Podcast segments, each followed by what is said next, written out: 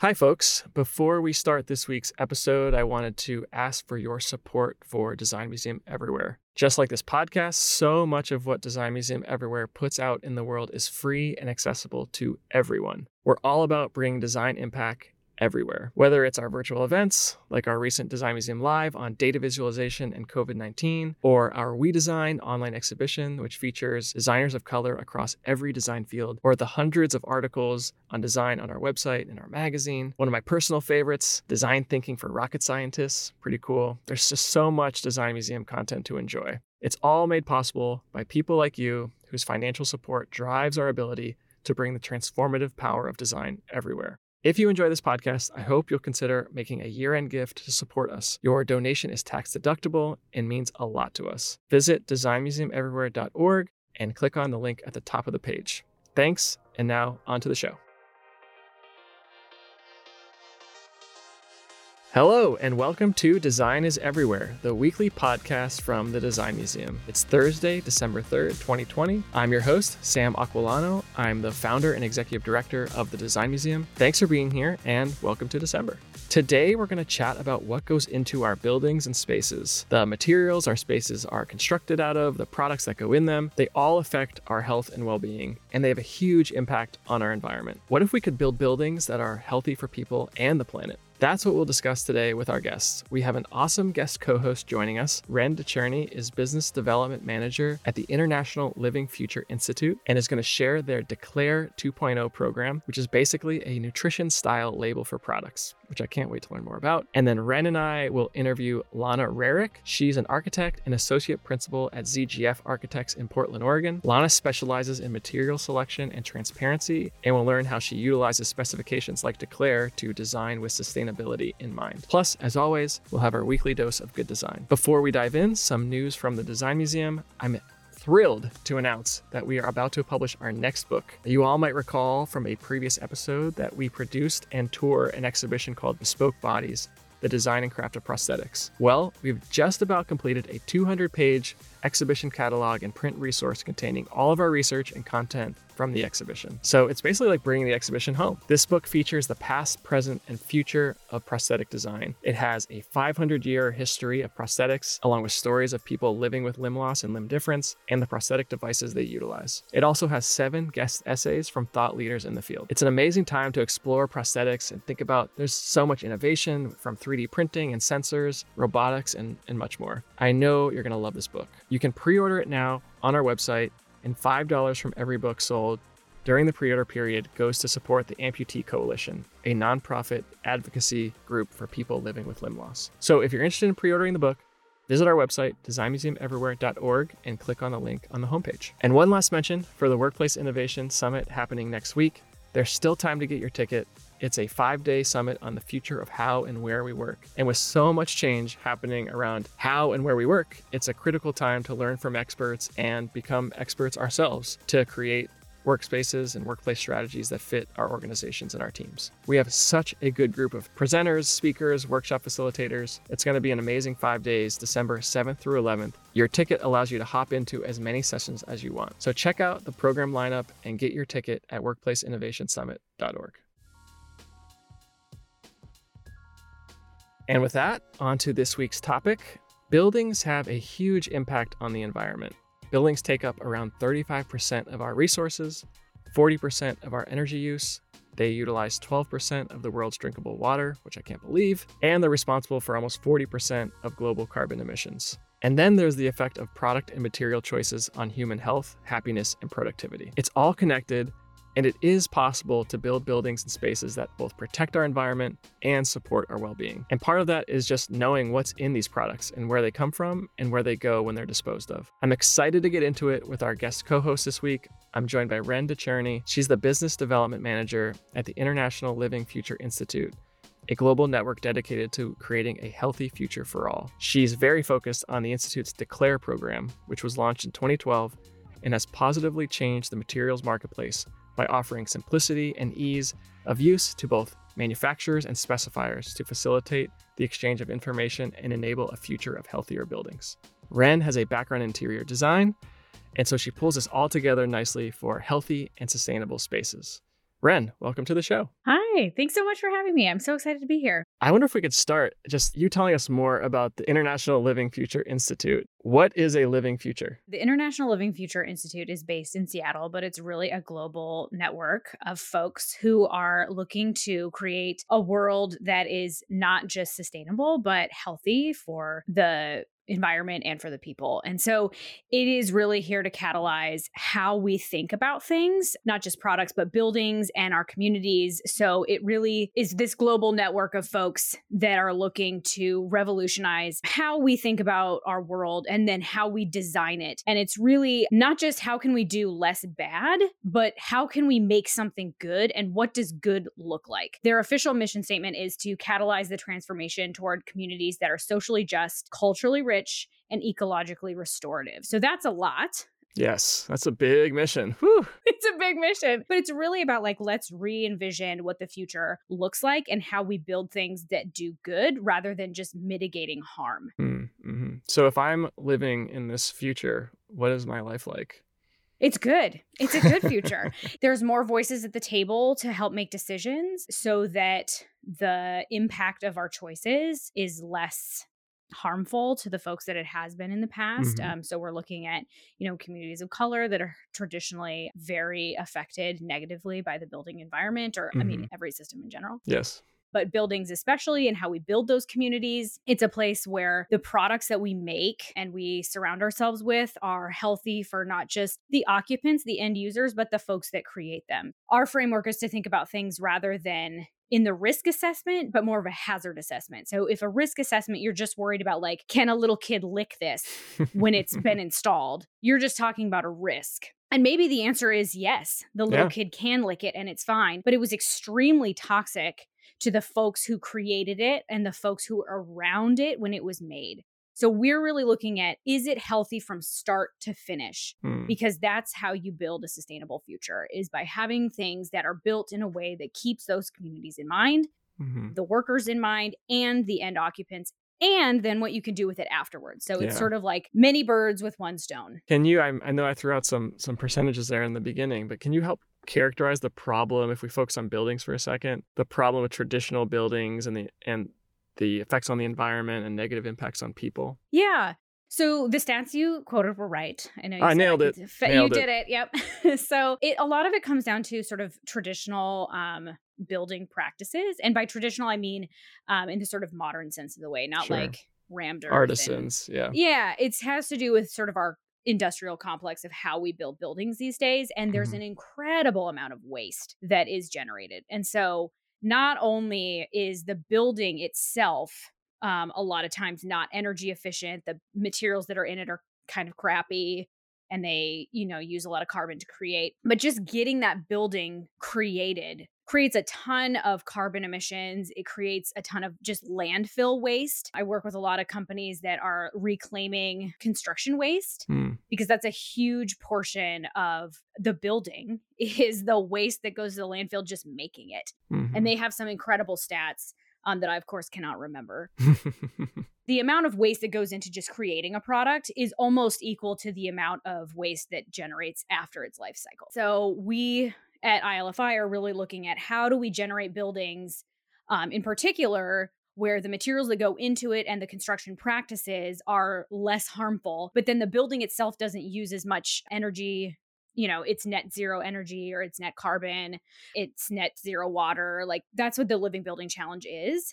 Can you explain net zero for us? Yeah. So net zero means that um let's talk about in a in the context of a building we're all stuck in our homes right and so we're all like very conscious of all the lights that we have on all the time um and so when you and you're paying those bills those energy bills and so when you have a building that is net zero energy it means that it is not using it is producing enough energy to keep itself on rather than using additional. So you have solar power, you have wind power, you have geothermal or you have a heat pump or whatever it is. Gotcha. Like you are generating the enough energy on your building site to power your building. So you don't have to pay those mm-hmm. bills to the energy place. Um, and so net zero water is the same thing. You capture enough water on your property to use enough, you know, to do your dishes or to flush your toilets, that kind of stuff. And um, net zero carbon is the same thing where you do not emit as much carbon as you take in. So the term net zero just means like you're producing only as much as you need to make sure that your the end production is zero. How did you get into this work? I know you've had this journey from like interior design to now product and material transparency. How did that happen? Yeah, I'm from Alaska, where we sort of watch climate change happen in like real time. Um, and so it's very real to me. It's something I've just been aware Yeah. of as a just growing up. Mm-hmm. And I always wanted to be an interior designer. I don't know why. I like I just liked it. So I started my career in Alaska as an interior designer um, for a small commercial firm. And back then, those were the days when like being sustainable was like getting recycled content Yeah. into your products. You know, like we were all about recycling and reducing our waste and things like that. And so I started to get interested in it that way. And then I went to grad school at University of Oregon for interior design. And when I came out, there was this thing called the Declare label. And I was really interested in it because it started to talk about material health. And that led me down many rabbit holes. The firm that I um, started working at, I was the only interior designer on staff, and they they have a lot of clients that want a sustainability story. And I started asking myself, like, what is our sustainability story as a firm? Like, Mm. we as clients are asking manufacturer for their sustainable stories and we like to vet them based on that and we should do the same thing for ourselves so i was like what is our sustainability story something that we can say in like a sentence that indicates that we're taking something very seriously and that it's not just Hmm. oh we do some projects that have you know net zero or we do some project like it was a mission statement and so i started looking at the declare label in particular because it has a way of ranking products from good better best and i started looking into like what what is this red list thing Yeah. and so that led me to a path of really researching pvc or vinyl and how very toxic that is so i decided i i did a lot of research and i was like um we should go pvc free as a as a firm. And so we were the first in portland to do that. And so i developed that initiative and helped sort of train staff and go through our our materials library and clean everything out. And i will say it smelled way better after. It was pretty amazing. Yeah, interesting. and then I started working at a startup called Source, which is a materials and online materials resource and database and project tool for designers built by all former designers who like understand the struggle. So we were like building a tool for ourselves and it helps designers integrate sustainability into their design process as well as I mean it does many other things, but that was my focus was how can we build sustainability into the foundation of it because usually material databases do not include sustainability. Either they're all sustainability or they're aesthetic only and we wanted to merge the two. And so we built the declare label and the declare system into that database because it was it's my favorite and I used it a lot. Yeah, let's dive into Declare. Yeah. Yeah. What is it? How does it work? How do designers use Declare? So the declare label and I'll also I also talk about the living product challenge which is a newer label that they have and I'll talk about both. The declare label is basically a nutrition label for materials or products and it tells a person um, a consumer or a designer what is in that product, the chemicals that are in that product. And it tells you if there are any red list ingredients. The red list is a list of the worst in class toxic chemicals that ILFI has developed um, with scientists. So this would be like a f- piece, you know, food having oh, this food has a lot of trans fats. Yeah, exactly. Exactly. And so it will tell you, so it'll tell you the lifespan of a product, like how long it's supposed to last, where it was finally like the final assembly position, what you do with it after you're done with it, like does it go to the landfill? Can is it compostable? Like can you recycle it? And then it'll tell you all these chemicals that are in it, and it will highlight the ones that are sort of chemicals of concern or on the red list. What would be like an example maybe of like a product or material that has like some red list ingredients? anything that has vinyl in it is is on the red list. So when you go and you get something that says luxury vinyl tile or LVT, that has vinyl in it, and so that's on the red list. Things that have formaldehyde in it, um, so Hmm. laminates have red list ingredients. And so it will highlight what those ingredients are. They have a negative effect on humans, they have a negative effect on the environment, and they have a negative effect on the people that create them. So it's the full spectrum. And so the declare label will tell them, tell a, a consumer or a designer, again, if it has any red list items, and it will grade it on three sort of levels. And so the first level is just declared. I have a manufacturer and I have declared everything mm. that's in my product. The next is li- um, Living Building Challenge compliant, which means that there may be something in the red list in there, but that's because there's no other way to make this product quite yet. so we have a couple exceptions of well because if you need to use it like you might as well use the best and that best might still have an issue yeah yeah and it's like an acknowledgement that like we know you're trying and part of it is if you have to use those products in your living building challenge, you have to write a letter to the manufacturer saying, Hey, we've specified, but we don't really want to. Please con- consider changing this. And then the best is red list free. So when designers say they're looking for a red list free product, that's what they mean. They are looking for a product that has a declare label and has said, this product has no red list ingredients. So mm. that's how the declare label works. And then we have recently launched something called the Living Product Challenge label, which sort of goes a step further. That not only tells a designer everything that's in the same, it's like a declare label, but cranked up a notch. So the Living Product Challenge will have all of those chemical ingredients and all that same information about where it was assembled, how long it will live, and all that good stuff.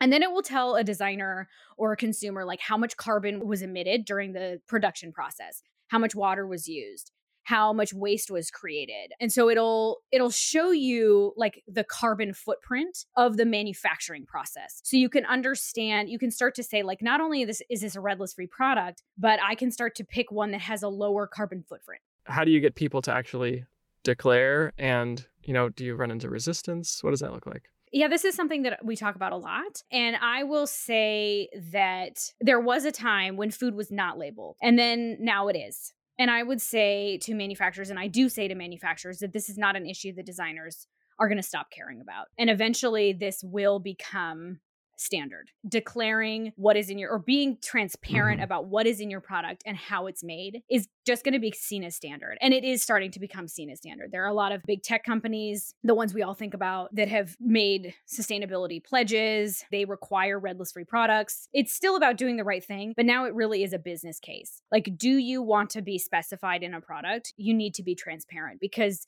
designers are wanting to know clients are wanting to know. Another part of having a healthy building is that the people inside it are happier, they're healthier, they take less sick leave is a big one and so employers want to create these spaces that are healthy because it's it's good for their bottom line and so designers are asking for them much more. When manufacturers are sort of on the fence i always say you know get transparent and get trans and, and get specified because it really is it's not going away. And this is something regulators are going to start asking about. And this is something that your consumers are going to start asking about. And if you do not have an answer and it is not measurable, you will lose capital. And so it's sort of like if you want to be in business in five to 10 years, this is something you should get ahead of because if you don't, your competitors will. Yeah. Yeah. And they'll sell into these. Yeah. Yeah. Absolutely. Yeah. You touch on this in a couple different ways. I think I have a good sense of the environmental impact, but we're about to launch a uh, summit on workplace innovation. For someone who's in a space that was made out of materials that were declared, that is filled with furniture and other products that are also good, like what does that feel like compared to maybe a traditional space? We all kind of know what it feels like to be in a space that was not made with healthy materials because we call it the new carpet smell. Yes, there or we it call it the new car smell. like we all know that smell. And that's not good, right? That's and not a good thing. It might smell good and we might kind of secretly love it. But those are very toxic chemicals that you're breathing into your body. And those Mm-hmm. I should say that not only are these chemicals that accumulate in nature, they accumulate in your body. So we have done this is the royal we. Science has done a lot of mm-hmm. studies looking at these chemicals in babies. And so it's not just if you were exposed to something as a person, we are all exposed to these materials and now our children are even before they are born. Um so being in a space that has red list free products, natural products is it feels good because these are frequently products that are very not frequently a lot of natural products are like this. Well, very well designed products that have declare labels and are red list free. They've gone through a vetting a very strong vetting process to make sure that not only do they not have red list free pro- contaminants in them but they also perform the right way. So you're not don't think that you're sacrificing like quality for for health. They're they're still going to hold up as you need them but it, it will feel it does just feel better. And this is the part where it feels very woo woo about like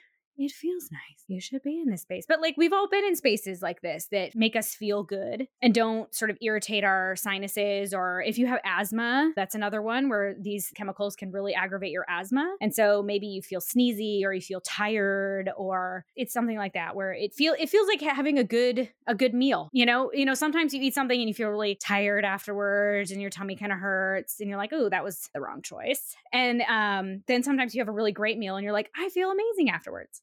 Yeah, yeah. Oh, that's great. Thank you, Ren. This has been so great. Uh, I uh, really appreciate it and appreciate all the work you're doing. Awesome. Thank you so much. Listeners, if you'd like to learn more about Declare and the International Living Future Institute, check out their website for resources, educational events, and ways to get involved. Visit living future.org. And Ren, please stick around and we'll bring Lana Rarick into the conversation after a quick break. This holiday season, give the design lover in your life something truly unique. At Design Museum Everywhere, we've opened an online holiday store with several publications, including our books, Bespoke Bodies about the design and craft of prosthetics, and Design and Play. It features incredible photography and stories about play environments from around the world. We also have our Design Museum magazine, which is our quarterly publication on design impact. We also have gift memberships, which are perfect for employees, general design enthusiasts, and students or young professionals looking for resources and professional development. All membership levels include a magazine subscription. Check out the store on our website, designmuseumeverywhere.org.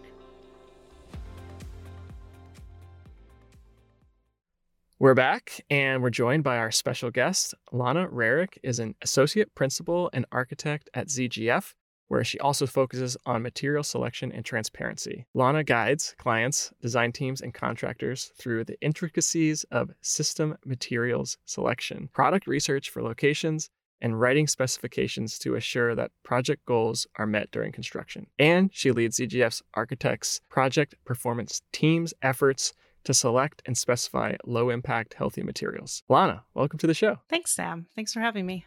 As an architect, what is the designer's role in creating healthy, sustainable spaces? You know, for a long time, architects weren't asking questions about what's in the materials or what are the impacts of those materials. You know, starting with LEED in the kind of early 2000s, we started to scratch the surface of those issues. It was a really good starting point, but we are accelerating that big time now to really get deeper on those issues and expand the number of issues that we're looking at. I think that once you know something, you can't unknow it.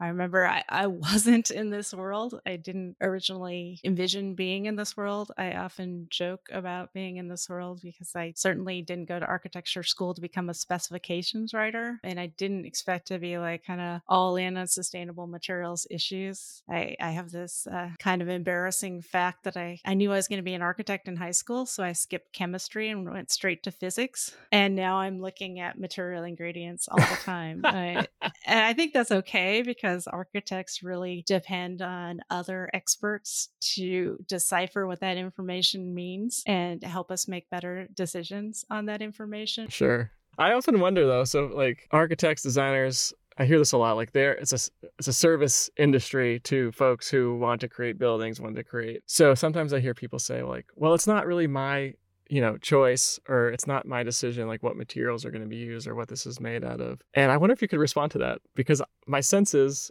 architects and designers have so much power in this. We do. We need to understand our responsibility and wield our power with that responsibility in mind. Yeah i, I totally agree. We can't just abdicate that responsibility. When we make decisions, even early in design, when we start looking at wood versus concrete versus steel, that's having an embodied carbon impact. When we look at the interior finishes, that's having a direct impact on the health of the people inside that space. Even though it's really hard to pinpoint that, even the really good researchers, it's really hard to pinpoint what the impacts are. You can't just throw a bunch of carcinogens in a space and expect that that has no impact at all on the people. When I was a young architect, I saw Bill McDonough speak about cradle to cradle, and yeah, it, it blew my mind. And he was talking about these like scary ingredients in building products, and it just like that's a lot of what started my journey and i just i couldn't unknow that information and i think that as architects and designers and construction professionals and and building manufacturers like once you know that you can't unknow that and then then your moral compass kicks in yeah that's awesome Alana, I'd like to ask a follow up question to that in terms of knowing your power as an architect or specifier designer. How do you then talk to your clients about this? Mm-hmm. I know some clients come to the table really excited about sustainability, some come with no knowledge.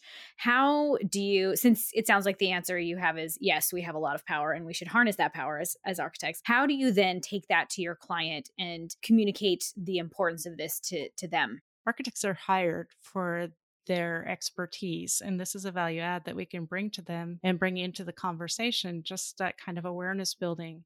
And maybe, you know, on this project, that awareness just leads to a few goals. Maybe it's just pursuing all the materials credits and LEED or something like that, but it starts them on a journey. I think everyone, like, you know, I talked about where my journey started in this uh, area. I think that everybody is on a journey and you just give them those little tidbits of information. We have a lot of repeat clients, so we can build on that knowledge and that responsibility on the next project. There are some things that we can do without complete client buy in. I do think it's much more powerful to get client buy in. I don't want to sneak things into the specifications. That I don't feel is all that useful because sometime during construction, the contractor is going to be like, why is this in here? And the client will be like, I don't know. Right.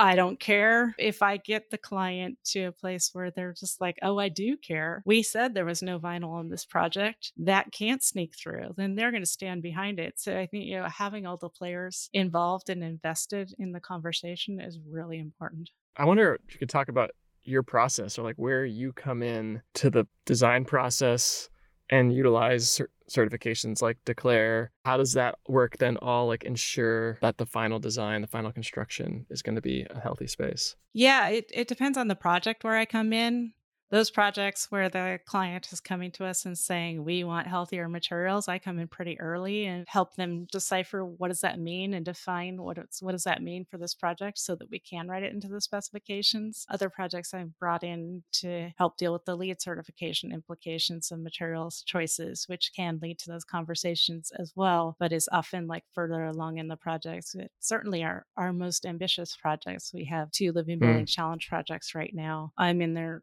really early talking to them about like what does this mean? Okay this is going to be a different process than you're used to. There's a lot of just figuring out which parts of you know you say you want this certification which parts of that certification are the most important to you? So we should pursue with the most gusto. Um, living building challenge you know, is a little bit different animal because it's mostly all or nothing unless you're doing Petal certification but then on the project we have one project that's doing living building challenge materials Petal certification and so it's everything within the materials category. We had a client that was particularly interested in the red list and it's like okay, but you know, if you want the plaque on the door, we're doing all these other parts too. Whereas LEED and WELL are a little bit more of a choose your own adventure. So you need to work through that process with the client and figure out mm. what are those mm-hmm. credits mm-hmm. that they really care about going after because they align with their project goals. I wonder, Lana, when it gets when you are working with other architects and designers, does using these particular products or materials ever create barriers or constraints that they're not used to? I mean, Ren kind of touched on this and said you don't have to sacrifice utility, but I wonder if in the design phase, it kind of changes designs our team was very nervous initially. They just didn't know what that yeah. meant. So my job first off was just just define a list of materials that you could use and materials that were off limits and just just mm-hmm. to steer them along. And pretty quickly, once they got an understanding of the wide variety of materials that they could use that were red list free, they got over that really quickly, that hurdle. But there was this nervousness. There's some nervousness that continues mm. through the process. We are excited when we have materials that have declare labels or even health product declarations because it's easy to verify pretty quickly if they're going to meet uh, either be uh, Living Building Challenge compliant or red list free, and we can use them on the project and we can just bring that palette to mm-hmm. our client with confidence. Um, it's when they those materials don't have that information, and in certain categories, that was part of what I helped the team with as well. Is to say that's nice that you love this product. It doesn't have information in all of its competitors do. So go look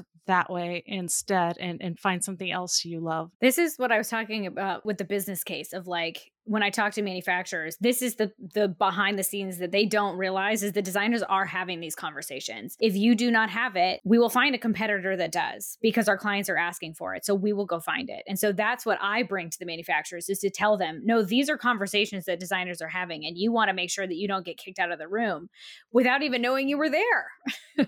yeah, and I would say after CalSTRS and the Portland PAE Living Building project that every ZGFer who's involved in those projects, their outlook has changed. So they now know these materials are red list free and these ones aren't. And I think it will, you know, color their knowledge and their their choices from here on out that was my, thing around at the educational component. How do we push more and more of this knowledge of materials and into design and architecture school so that this is just the way, right? Is that a goal to educate designers uh, up front? Yeah, I would say that it actually happens in reverse. Kids these days are way more tuned into this already. You do not need to convince sort of the boots on the ground, the kids in design school, the kids who are in high school. You don't have to you don't have to convince the new um, the new recruits, this is an issue because they come into it knowing that it is, and they come into it with a passion for it. It's usually convincing folks who have been in the industry for a long time that this is something they should care about because there has been sort of this history of when this first started it was like you know the environmentalists and the hippies and it's very woo woo and like sustainable products are more expensive and like sometimes that you really still have to combat that preconceived notion with higher ups and it can be in a firm it can be with your client. That's why we have as as designers we have sort of these arsenal of as Lona was saying, like with different clients, different stories resonate with them. And so you pick an alley to go with them. I try to lean heavily on storytelling because people are more attracted to stories rather than just numbers. But sometimes the business case is what does it. Sometimes it's the human stories. Sometimes it's mm-hmm. just the fact that your competitor's doing it. A little FOMO sometimes goes a long way. But I find that generally speaking, it is not the kids in schools who um, need to be told that this is important. They just need to be shown the tools of how to harness their passion. Yeah, I would totally agree with that. I'm seeing that generational shift. I use it as a weapon somewhat with leadership about staff retention. Like, we're going to lead lose those good, passionate young designers if we're not yeah. taking this issue seriously and, and addressing it in a meaningful way. And I think that generational shift is starting to affect the manufacturers and clients and the contractors as well. I think that's part of where the building momentum is coming from is that the younger generations just get it and look up at us and say, What are you doing?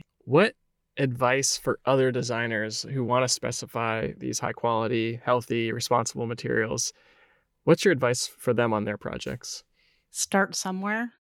If you've already started somewhere, build on where you've started from. There's just always deeper to go. I know that uh, a long time ago, when I was a sustainability director at Yost Grube Hall Architecture, when I first made the pitch to become sustainability director, one of the principals at the time is just like, don't you think this job will go away in a few years? And I'm just like, well, no. And when I went to ZGF over five years ago, I made this conscious choice to hone in on sustainable materials issues. And there's just so much to know. Uh, and I don't think you can do it all at once. Um, I'm really excited because the AIA has recently adopted the AIA Materials Pledge, with I and a bunch of other building materials experts across the US worked on under mm-hmm. the AIA's uh, Materials Knowledge Working Group. This was looking at what does holistically sustainable materials mean?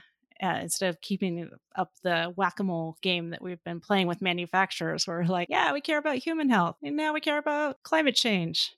Yeah and next year we're going to care about something else. Like this the materials pledge was a set of aspirational statements saying that no we care. This is the definition of an ideal material and we care about all of these aspects of that material knowing that it's hard for a material. There is no perfect material but we want materials that support human health, climate health, ecosystem health, and social health and equity in a circular economy. Yeah, simple ask, right? It's not not at all. Um, as Ren was pointing out, like we're not even really scratching the surface yet of social health and equity and the, the justice issues that are related to the materials that we're choosing every day. But we need to get there. But you got to start somewhere.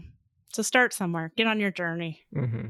That's great advice. Yeah, I love it. Thank you so much for being here and sharing your expertise with us. Yeah, thanks for having me. This is fun. Listeners, to learn more about Lona's and the team at ZGF's work in architecture, design, and planning, visit them online at zgf.com. And now it's that time. Every week, we share our weekly dose of good design, our examples of good, thoughtful design that has impacted us or others in a meaningful way. I will go first. Let's see, I know we're all being inundated with new collaboration apps and online tools, but I have absolutely fallen in love with a new one or new to me called Milanote. Diana from our team here at the museum first introduced me to it and she used it for some collaboration purposes with students. And basically, it's kind of like an online bulletin board where you can capture ideas, posts, images, you can comment, you can share links, you can have boards, and there's boards within boards. So you can kind of keep everything organized. And so, for example, at Design Museum, uh, we've structured it so there's sort of one main shared board that has all of our projects categorized by like their type of project. And then each of those has a board that you go into that has a, sort of like a dashboard for that project with like info about things we're working on, the project, links to Google Docs, links to Dropbox, and you can post PDFs. And there's like a little preview of it, the PDF, which I love since sometimes things just get so lost in Dropbox and you can never find them. But there they are on Milanote. So easy. Uh, the beautiful thing about these visual boards is that there's just enough structure in like how you post things that it's not like a complete free for all. You know, things can get really messy, but I never feel limited in what's possible. So there's this, this great sweet spot. Um, so you can make something that looks good and organized very quickly um, from basically starting from nothing. Uh, but they also have lots of great like templates and all those fun things. It utilizes notes, and then there's columns, and you can kind of post the notes in the columns, or you can just post images anywhere you want. There's just a ton of super smart features. Everything's drag and drop, and that's also the magic of it. You can copy and paste anything just directly in. You don't have to like import or upload. Um, it's just like Command C, Command V, um, and you're done. And you can drag stuff, images, PDFs just directly onto the board, onto the website. So good. And you can share with anyone and they can edit your board or you can lock it. So good. It's basically my virtual dream bulletin board. Uh, we're definitely using it for project management, but I've also started personally using it for like visual note taking and storyboarding. It's it's great. Um, and there's a mobile app, which is always fun. So check it out and start some boards for free at milanote.com. Ren, you are up next. Yeah. So I'm going to go for something completely different. I love it. And say that I am really excited about this group called Design is Protest. And I heard about it because I heard um, Bryan Lee, who's an architect with um, Colloqate, uh, do an address for AIA. And it was it was amazing. He's an amazing person. And what they're doing at Design is Protest is really wonderful and it sort of gets at that my storytelling of like who is involved in design how are we designing and how are communities affected. And so i think one time a lot of the time designers feel very stuck in that they know that they should do this and they don't mm-hmm. know how. And so um, design as protest um, which you can go to um, dapcollective.com to learn about it. It's co-organized by bipoc designers and it is a way to hold the profession accountable. So they have demands and they have actions and they have events and stories and resources, but the demands and the actions I find extremely compelling to help guide our industry. And so I really, um, I really want to give a big, a big shout out to Design as Protest. The time for just talking about our feelings and talking about how we want to do something is needs to be over, and we need to take action, and we need to do it now. And so having these demands and actions that you can start integrating into your practice every day, I, I find just wonderful, and and I hope we all we all do them. Definitely head over to um, dapcollective.com, design as protest, and or Colloqate and look up Bryan Lee and his TED Talks. Because he, again, when you talk about storytelling, I find the way that he talks about the history of design and the impact of design to be extremely compelling and just really, really wonderful. So that is my my design. I love it. Yeah, the work that they're doing is so cool. I mean, it's just it's, it's real action. So yeah, that's awesome. Glad yeah. you brought them up. And thank you. Thanks for being here. Appreciate it. Of course. I'm so excited to talk material transparency and talk about how we can build better and build a better future. So, yeah. That's the future. Thank you.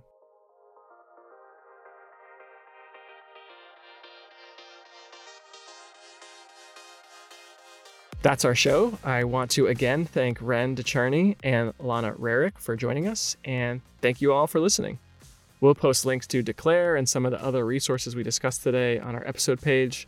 Check out designmuseumeverywhere.org and click on podcast. While you're there, be sure to pre order our new book, Bespoke Bodies The Design and Craft of Prosthetics. The stories and designs in this book are so good, so incredible. The limb loss and prosthetics community is amazing, and we work so closely with so many of them to pull together a great book on the subject. So that's on our website, and the pre order is open.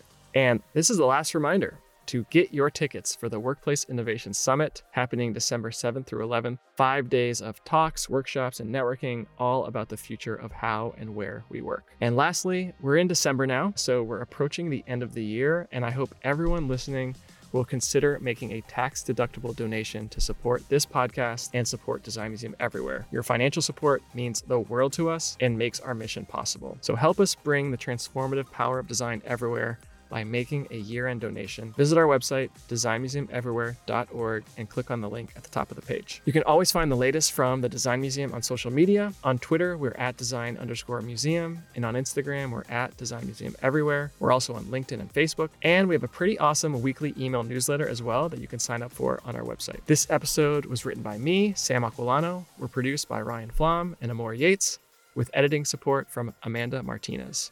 Our theme music is Orange Sunset by One Wave. For the entire team here at the Design Museum, thanks for being here, and we'll talk again next week.